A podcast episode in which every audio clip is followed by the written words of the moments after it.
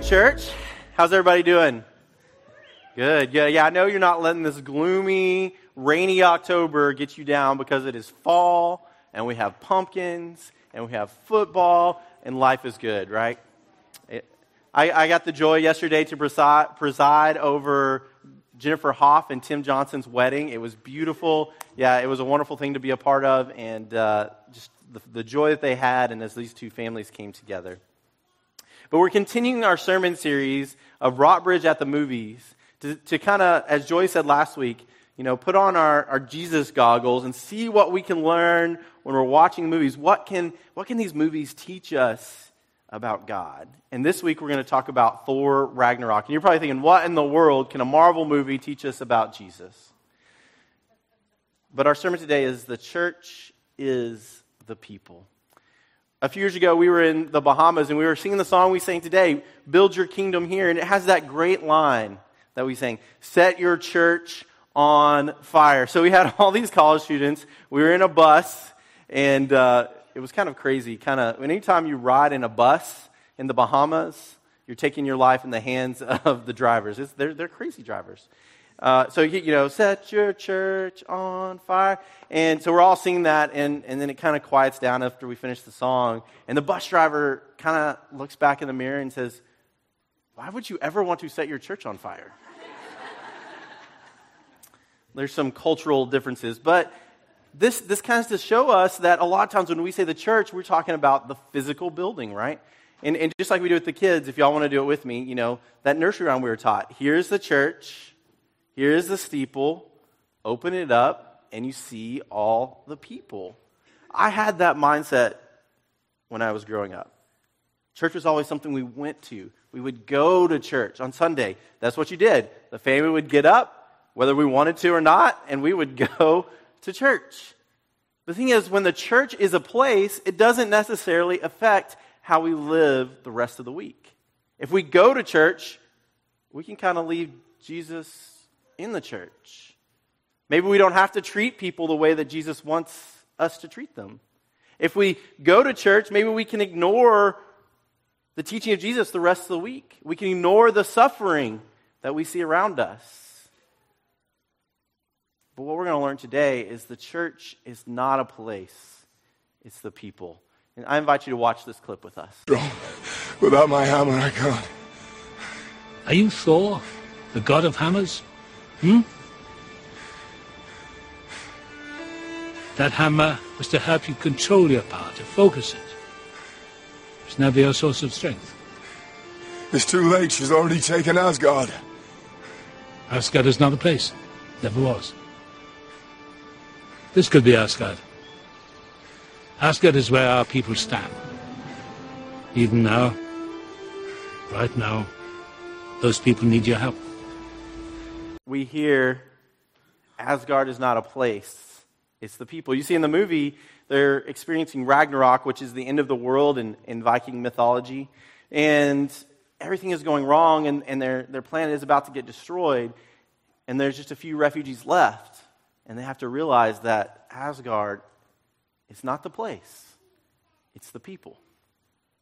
If the church is the people, then it's something we do day in and day out. If the church is the people, we have to live like Jesus every single day and every single moment. If the church is a people and not a place, there's never a time where we can be like, oh, we'll leave that at that location and then live the lives that we want to live. Now we have a choice. And this is what I want you to think about this morning. Would you prefer to think about the church as a place that you go and it doesn't really affect how you live your daily life? Or do you want to live as the church? Do you want to be the church every day, every moment? I don't know about you, but one of the most important things to me, and I think many people of my generation, is to live a life that means something, a life that's worth something, a life that counts. I want to make an impact on the world around me. I don't just simply want to live my life, go to work, go to sleep, and do that over and over again until I die. I want to be able to look on my deathbed and look back at my life and say, my life meant something.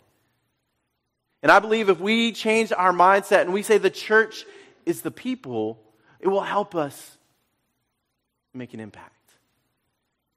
But if you just want to live an ordinary life, then the church is a place, something you go to. The church is the people. Our scripture today comes from second or first Peter chapter 2 verses 4 through 10. If I hope you brought your Bible. If not, you can read along. Uh, if, if you don't have a Bible, we have free Bibles for you out here. And you can also take one and give it away to somebody. Uh, get caught reading your scripture throughout the week.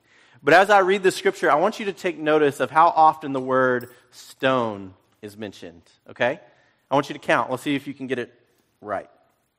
Okay, start with verse 4. Now you are coming to him as a living stone. Even though this stone was rejected by humans, from God's perspective, it is chosen. You yourselves are being built like living stones into a spiritual temple. You are being made into a holy priesthood to offer up spiritual sacrifices that are acceptable to God through Jesus Christ. Thus is it written in Scripture Look, I am laying a cornerstone in Zion, chosen and valuable. The person who believes in him will never be shamed. So God honors you who believe. For those who refuse to believe, though, the stone the builders tossed aside has become the capstone. This is a stone that makes people stumble and a rock that makes them fall. Because they refuse to believe in the word, they stumble. Indeed, this is the end to which they were appointed. But you are a chosen race, a royal priesthood, a holy nation, a people who are God's own possession. You have become this people so you may speak of the wonderful acts of the one who called you out of darkness into his amazing light.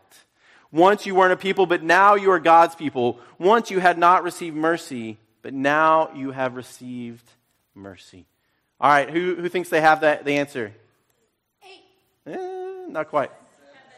Seven. seven if you count. So stone six times and rock one time. So seven times, stone or rock. This is really important. Anytime you're reading scripture, this is a good technique for you to do. Anytime you're reading scripture and you start to see a word over and over again, circle it because the author is trying to do something with scripture. They're trying to show you something. Uh, if you look at the next slide, just like son and stone in English share a lot of, of the same letters, Ben, which means son in Hebrew, and Eben means rock in Hebrew. And now, what Peter or the author is doing is they're, they're quoting and they're alluding to a lot of different scriptures in the Hebrew text. And so, there's a kind of a play on words here Ben and Eben. The Son, who is Jesus, is the cornerstone. You see what he's doing there? So there, there's something that he is referring to in the Hebrew text so that people can kind of clue in to what Jesus is, or to what Peter is talking about Jesus. There's another thing that he's alluding to that we've talked about before. In 1 Samuel, David has a desire to build God's temple. You may have read, read this before. And God tells him no. But he says that one of, a, a son of yours from your house will build the temple. Your son will build this temple. And so David and Solomon, his son, both think that what God is talking about is Solomon. But that's not actually what God is talking about.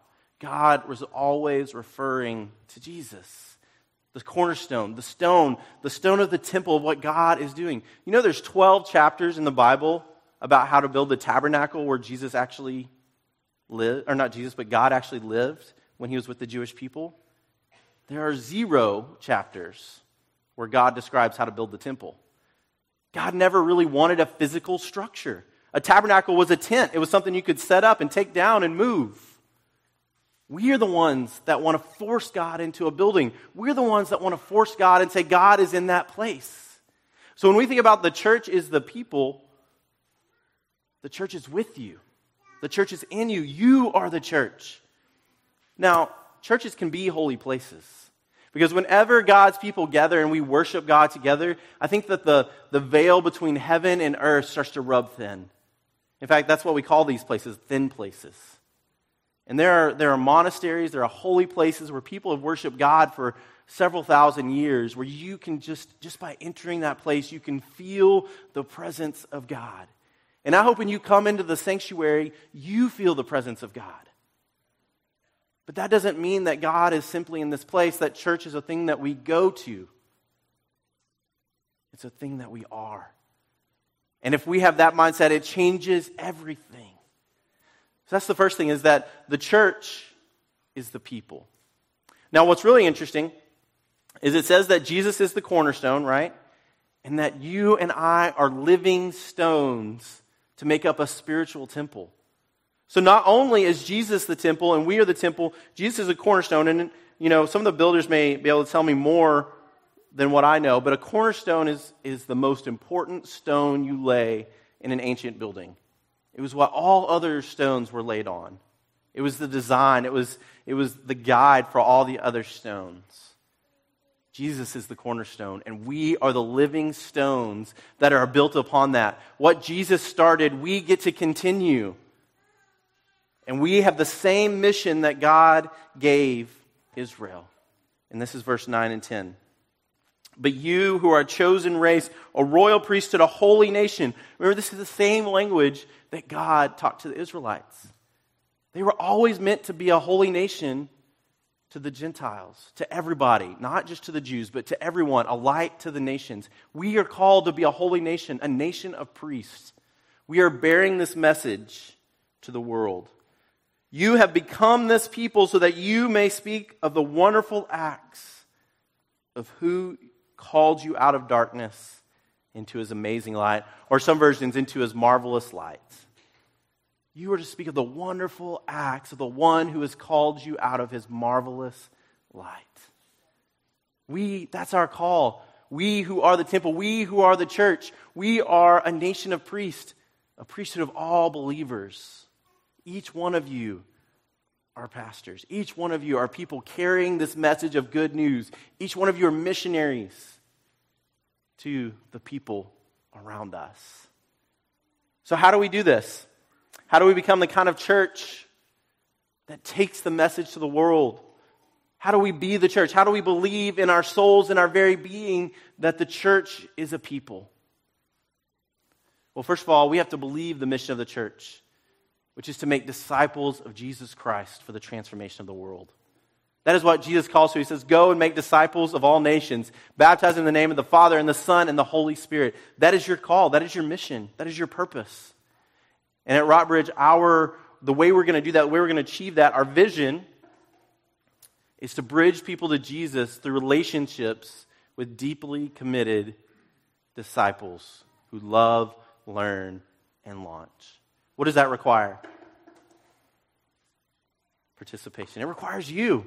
This is a bottom up vision. This cannot be done with just the leaders of the church. This cannot be done with just the staff. It has to be the people. And I believe that God is wanting to do something special with Rockbridge. That God is, has an awesome plan, an awesome vision for us. But if it is not your vision, if you don't take it into your heart, if you don't believe it, then we won't accomplish it. We have to agree to it together. We have to believe it. We have to work at it together. And I think the first thing that we need to do is recapture the Holy Spirit in our life. You know, Jesus tells us, you will do even greater things. You know, maybe the Holy Spirit is on my mind because at our Sunday morning Bible study, we're talking about it. But I think this is so important. Francis Chan calls the Holy Spirit the forgotten God. And so many people have come up and told me in this class, it's like, you know, I learned a lot about Jesus and I learned a lot about God the Father, but I feel like I'm missing the Holy Spirit. The Holy Spirit is what gives us power it's what gives us guidance. It's what gives us the ability to be the church rather than go to church. You need the power of the Holy Spirit. You know, I think all of us, when we, when we accept Jesus into our, to our lives, we're given that Holy Spirit, but maybe we haven't fully asked for it. We haven't fully embraced it. And I think sometimes we're nervous. Because if we have the Holy Spirit, there is no doubt in our mind what we're supposed to be doing in the world. And so maybe we don't want a full gift of the Holy Spirit because we want to leave church on Sundays and we want to go about our daily lives and we don't want to change. But if you want to be the kind of people that live out the mission of the church every single day and every single moment, then you need the power of the Holy Spirit. If you want to transform your work, if you want to transform your school, you want to transform your classroom, you want to transform your friends, you need the power of the Holy Spirit. And so I want to invite us. This is one of my favorite prayers. We're going to say it together. And I want to invite us to say this together. So please join with me. Come, Holy Spirit, Fill the hearts of your faithful and kindle in them the fire of your love. Send forth your Holy Spirit, and they shall be created, and you shall renew the face of the earth. O God, who by the light of the Holy Spirit did instruct the hearts of the faithful, grant by the same Holy Spirit we may be truly wise and ever enjoy his consolation through Christ our Lord. Amen. So we need that gift of the Holy Spirit. The second thing is, is we have to change our mindset, church. We have to stop thinking of the church as something we go and do and start thinking about the church as something that we are. John F. Kennedy in the 60s said, you know, ask not what your country can do for you, but what you can do for your country. And the same thing is true with the church. We need to ask what we can do for Christ through the church, what gifts we can bring to the table. The church doesn't just exist for you and your preferences. Now, here's the good news, though, and we talked about this in our Bible study that when you come to the table and you bring your gifts and you're giving your all, you receive more in return. It's the same thing like worship. I think our band can tell you that. The more that you give to God in worship, the more God gives back to you. It's the same thing with your giving. The more you give God, somehow God gives back to you. It's because we serve a gracious and merciful and wonderful and loving God. The whole purpose we're here is to give glory to God. And so if we have the mindset that we are the church and we're going to bring everything we have, you're going to come to a place that's going to take care of you. When you're broken, people are going to come alongside you and lift you up. When you need your burdens carried, people are going to walk with you. But to do that, all of us need to be committed 100% to the mission of the church. The church is the people, not a place. That's what this is all about. Our scripture tells us that Jesus is the cornerstone and that each of us are living stones being built into something amazing and wonderful that God is doing in this world. That is something I want to be a part of. I want my life to matter, and I hope you do too. So I want to leave you with this hymn. I know we have some people from Killeen that were probably there that day. When we, I was there in Killeen at First Time Methodist Church Killeen, and we opened a brand new building, and we sang "We Are the Church." And we sang this song probably 50 times because it took a long time to get everybody in. But the message from this hymn is exactly what we need today. This is how it goes I am the church. You are the church. We are the church together. All who follow Jesus all around the world, yes, we are the church together. The church is not a building. The church is not a steeple. The church is not a resting place. The church is a people. In the name of the Father, and of the Son, and the Holy Spirit.